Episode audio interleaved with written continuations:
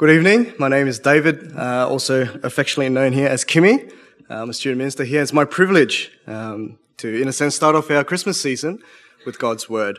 Uh, but before we do, uh, could everyone make sure they have a Bible in front of them to follow along well? Um, and let me pray. Let's pray.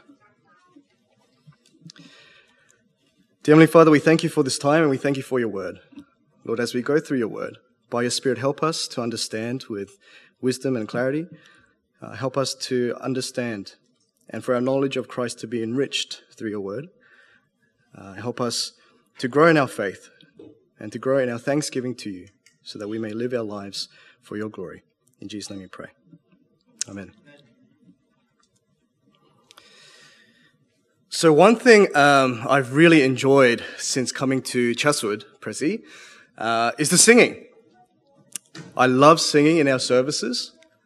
I loved the singing at our men's retreat, and I especially love the singing at our C P C karaoke night. Now, just a couple of things. Uh, firstly, I'm Korean, so by default, I'm a karaoke junkie. Uh, but secondly, I, I grew up um, listening to the good old rock ballads of the eighties and nineties. So, if you combine Korean karaoke junkie and love for rock ballads, this is what you get.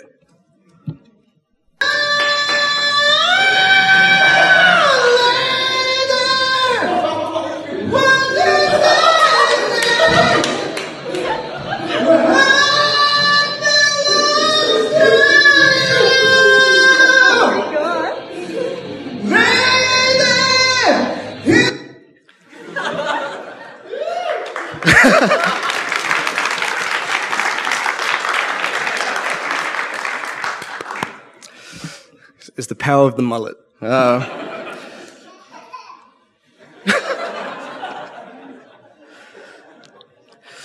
but, but if we think about it, songs and singing are much more than just simply things we like. They are much more than just a hobby. If you really think about it, they are indicators. They're indicators of our identity. They are indicators of the experiences that make us who we are. Sports fans have chants that align with the team they support. Countries are introduced by their national anthems. The world keeps coming up with songs about heartbreak because of the endless heartbreaks we experience. Our songs and our singing are indicators of who we are. Now, tonight is our special carols service with a particular focus on singing some of our favorite carols. But why? Who are we that these are the songs we choose to sing and enjoy tonight? Well, we're looking at uh, the Apostle Paul's letter to the Colossians tonight, and he begins tonight's passage by summarizing the first couple of chapters. He says that the Colossians are those who have been raised with Christ. Read with me, uh, Colossians chapter three and the first half of verse one. Colossians chapter three, first half of verse one. Since then, you have been raised with Christ. Now, what does Paul mean by this? What does he mean when he tells the Colossians that they have been raised by Christ? Well, we can find a helpful explanation a couple of uh, verses before. There, Paul writes that the Colossians were initially dead in their sins. Because of their rebellion against God, the Colossians had a debt they could never pay. They were standing under condemnation. But through the death and resurrection of Jesus, God has graciously and mercifully cancelled their debt. He has forgiven them of their sins. So instead of remaining dead in sin, God has made the Colossians alive with Jesus. Read with me a couple of verses back, Colossians chapter two, verse thirteen to fourteen. Colossians chapter two, verse thirteen to fourteen. When you were dead in your sins and in the uncircumcision of your flesh, God made you alive with Christ. He forgave us all our sins, having cancelled the charge of our legal indebtedness, which stood against us and condemned us. He has taken it away, nailing it to the cross. Now, when Paul wrote to the Colossians um, that they were raised with Christ, he wasn't just simply talking about their salvation. He was also talking about their transformation. Their salvation resulted in a new identity for the Colossians. So because of this new identity, the Colossians were now a people who set their hearts and their minds on the things above. They were now a people who wanted the things of God and not the things of this world. Because they were saved and transformed. Because their lives were now hidden in Christ. Or in other words, they were in union with Christ. Because now the Colossians live for the future glory that is to come with the return of Christ. Please read with me Colossians chapter three, from the rest of verse one to verse four. Colossians three, verse one to four. Set your hearts on things above where Christ is, seated at the right hand of God. Set your minds on things above, not on earthly things. For you died, and your life is now hidden with Christ in God. When Christ, who is your life, appears, then you also will appear with him in glory. Now, what does it look like to want the things of God? For the remainder of tonight's passage, Paul gives us principles under two categories. He gives us the principles under the negative and the positive, the things the Colossians shouldn't want and the things the Colossians should want. In this next verse, Paul begins with the negative, and he makes it clear that he's talking about the negative because he calls the Colossians to put the following things to death. As followers of Jesus, the Colossians were now to get completely rid of these things. And Paul begins with the heart. Paul begins with getting rid of the evil desires that belonged to their earthly ways. And he describes all of these things together as idolatry. And he is spot on. These desires of the heart is idolatry because they reveal that the heart is not content with God. It shows that the person thinks he or she knows better than God. And so whatever is placed above God ends up receiving the worship that God alone deserves. Paul goes on to say that whoever lives in this idolatry, there is only one ending for them, and that is to receive the wrath of God. Read with me Colossians three, verse five to six. Put to death, therefore, whatever belongs to your earthly nature, sexual immorality, impurity, lust, evil desires, and greed, which is idolatry. Because of these, the wrath of God is coming. But remember, the Colossians, they have been raised with Christ. They don't live in this idolatry anymore. Instead, they live as people who have set their hearts and their minds on the things of God. And so Paul continues about getting rid of sinful behaviors and attitudes. In these next couple of verses, Paul focuses on getting rid of the ways the Colossians sin mainly with their speech. Now, why would Paul place such an emphasis on their speech? I think it's because Paul is following a particular line of logic that the Lord Jesus himself taught. In the Gospel of Matthew, uh, Jesus taught that it wasn't what went into a person's mouth that made them unholy. Jesus taught that rather, it was what comes out of the mouth that makes someone unholy. This is from Matthew chapter fifteen, verse seventeen to nineteen on the screen. Don't you see that whatever enters the mouth goes into the stomach and then out of the body? But the things that come out of a person's mouth come from the heart. And these defile them. For out of the heart come evil thoughts, murder, adultery, sexual immorality, theft, false testimony, slander. Jesus makes an important connection here between the heart and the mouth. The mouth is essentially the piece that reveals what's in the heart. And so coming back to tonight's passage, Paul has just told the Colossians to get rid of the evil desires in their hearts. And so if the Colossians have had their hearts cleaned out, then naturally their mouths should be clean too. And that is why they were to get rid of the ways in which they sin with their speech. Read with me Colossians three, verse seven to eight. Colossians three, verse seven to eight. You used to walk in these ways in the life you once lived, but now you must also rid yourselves of all such things as these: anger, rage, malice, slander, and filthy language from your lips. Do not lie. We'll get there later.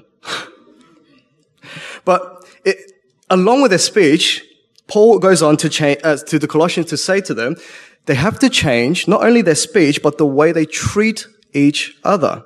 And it's because these two things are tied closely together. Their speech and the way they treat others are tied closely together. And so Paul tells the Colossians that they shouldn't be treating each other poorly. They shouldn't be lying to one another. And above all, they shouldn't be discriminating one another. Especially, they shouldn't be discriminating other Christians. There should be no discrimination amongst God's people because they all share faith in the same Jesus. It is the same Jesus that has completely saved all of them. Regardless of who they are, regardless of their background, regardless of their history, by trusting in Jesus, by trusting that he has forgiven them and has paid their debt, they have received the same salvation as all other believers. And that is why there should be no discrimination. Read with me from verse nine to ten. Verse nine to ten. Do not lie to each other, since you have taken off your old self with its practices and have put on the new self, which is being renewed in knowledge in the image of its creator. Here there is no Gentile or Jew, circumcised or uncircumcised, barbarian, Scythian, slave or free, but Christ is all and is in all. Now from verse twelve, Paul moves from the negative to the positive. He moves on from what the Colossians shouldn't want now to what they should want. But as he does so, Paul gives another reminder about the Colossians' new identity in Christ. He gives them the reason as to why they were to live as they were being called. It is because, again, they are God's chosen people, having been forgiven in Christ, made holy and being dearly loved. By having been raised with Christ, these Colossians have experienced God's great love for them. And having been made holy, they have been made set apart for God, to live for him according to his ways. So now the Colossians were to live in contrast to their former earthly ways. And so instead of being angry and using filthy language, they were to put on and reflect the character of Jesus, who was compassionate, kind, humble, gentle, and patient. Instead of discriminating against others, and especially other Christians, they were to be forgiving and forbearing, just as Jesus was with them. And Paul says that all of these attitudes were to be bound together by love, the same love that first came from God, because the love shown to them through Jesus becomes the motivation by which the Colossians live and treat others. Read with me Colossians three, verse twelve to fourteen. twelve to fourteen. Therefore, as God's chosen people, holy and dearly loved, clothe yourselves with compassion, kindness, humility, gentleness, and patience. Bear with each other and forgive one another if any of you has a grievance against someone. Forgive as the Lord forgave you. And over all these virtues, put on love, which binds them all together in perfect unity. Then Paul, now he gives the Colossians the final contrast of the heart. Instead of their hearts being ruled by evil desires, they were now to be ruled by the peace of Christ. It's the peace that enabled the Colossians to find right relationship with God, to find right relationship with one another. And this peace that was achieved by Jesus on the cross is also the message of Jesus. And so Paul goes on to say to the Colossians that this message, this peace of Jesus, was to dwell among the people of God and to um, uh, dwell among them richly. The Colossians were to continually enrich their understanding of this peace and also their experience of this peace. And they were to do this by teaching one another the message of Christ, by helping each other stay firm in their faith in Christ, and by singing songs. To sing songs about this message, to sing songs about this peace that we have in Christ, to sing about the good news of our sins being forgiven and being paid for, to sing of the good news of Jesus. And throughout all these things, Paul tells the Colossians to be thankful to God, to be thankful. So not only does love become the motivation by which they live, but also thanksgiving to God becomes the motivation by which the Colossians live for Christ. Read with me from verse fifteen to verse seventeen. Colossians three, verse fifteen to seventeen. Let the peace of Christ rule in your hearts, since as members of one body you were called to peace, and be thankful. Let the message of Christ dwell among you richly as you teach and admonish one another with all wisdom through psalms, hymns, and songs from the Spirit, singing to God with gratitude in your hearts. And whatever you do, whether in word or deed, do it all in the name of the Lord Jesus, giving thanks to God the Father through him.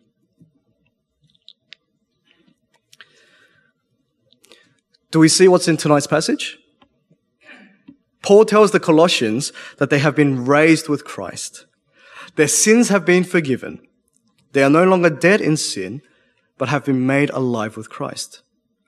So now they have a new identity in Christ, a new life that is in union with him. And so that is why they set their hearts and minds on the things of God and not on the things of this world. They put to death the evil desires of their hearts. They put to death their sinful speech. And they put to death the discrimination of others and other Christians. And instead, as people who have been raised with Christ, they put on the attitudes that reflect Jesus. They put on the virtues of compassion, kindness, humility, gentleness, and patience. They are characterized by the love and forgiveness that was shown to them through Jesus, and they have their hearts ruled by the peace that was achieved by Jesus. And they have this message dwell among them richly through teaching one another, encouraging and admonishing one another, and by singing to and with one another. And in all these things, they do it with thanksgiving to God.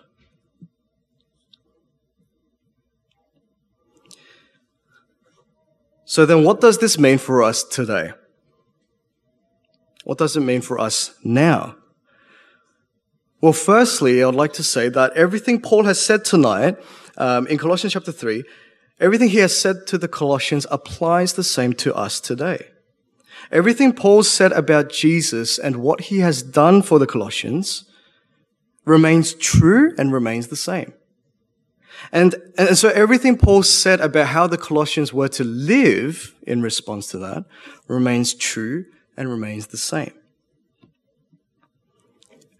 And so in light of this, in light of this, let me first say to those of us here tonight who have yet to put their trust in Jesus, we welcome you, and we are so glad you could join us tonight. And we are especially glad because we want you to be a part of this family, to be a part of God's chosen people, holy and dearly loved. We want you to be with us as those raised with Christ, to find forgiveness of your sins in him, to no longer be ruled, be ruled by the evil desires of your heart that belongs to this world, but instead to be ruled by the peace of Christ. To share with us, to share with those of us who trust in Jesus, his great love and, and the gratitude that comes from him. And the good news tonight, dear friends, is that to join us in this wonderful life, you simply need to put your trust in Jesus. To believe that his death and his resurrection forgives you of your sins. It pays the debt that you can't pay. And so by relying on Jesus, you too can live this wonderful life of true love, true peace, and true gratitude. Dear friends, won't you consider this invitation tonight and put your trust in Jesus? For the rest of us here who are already trusting in Jesus, I, I hope tonight's been a great reminder for us to be thankful to God. And for this thanksgiving, this gratitude to become our motivation to live for him and to share this good news with those around us. To be thankful for this identity we have in Jesus. Thankful to have been forgiven and raised up with Christ and transformed. Thankful to no longer be ruled by these evil desires, but to be ruled by the peace of Christ. Thankful that we have been chosen and loved and made holy. Thankful to have peace with God and no more hostility with him and with others. Thankful that we get to have this message of peace and to share it among us so that it dwells within us richly, to be able to share this news and teach this uh, message of peace with one another, to be able to live life with one another in light of this peace, helping us on the journey, and to be able to sing about this message. To be able to sing about this great peace we have because of Jesus. And so may this Christmas season be a season for all of us, characterized by thanksgiving to God. In all that we do and all that we say, it will be motivated by our thanksgiving to God. To be grateful to God for all he has done for us in his son Jesus. So, who are we that we are singing carols tonight? We are spending this whole evening singing carols. Well, we are a people that have been raised by Christ. We are a people who live for Christ, and we are a people who are thankful to God for Christ. And so that is why we sing these wonderful songs about our Lord and Savior, Jesus. Let's pray. Heavenly Father, we thank you for your Son Jesus, in whom we have found forgiveness of our sins, in whom we have found eternal life, in whom we have found a new identity, a new life.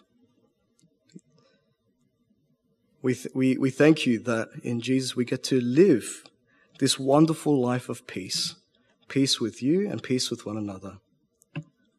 Help us, Lord, by your Spirit to be grateful for this.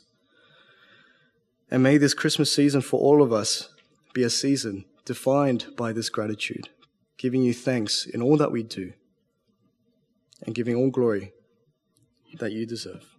In Jesus' name we pray. Amen.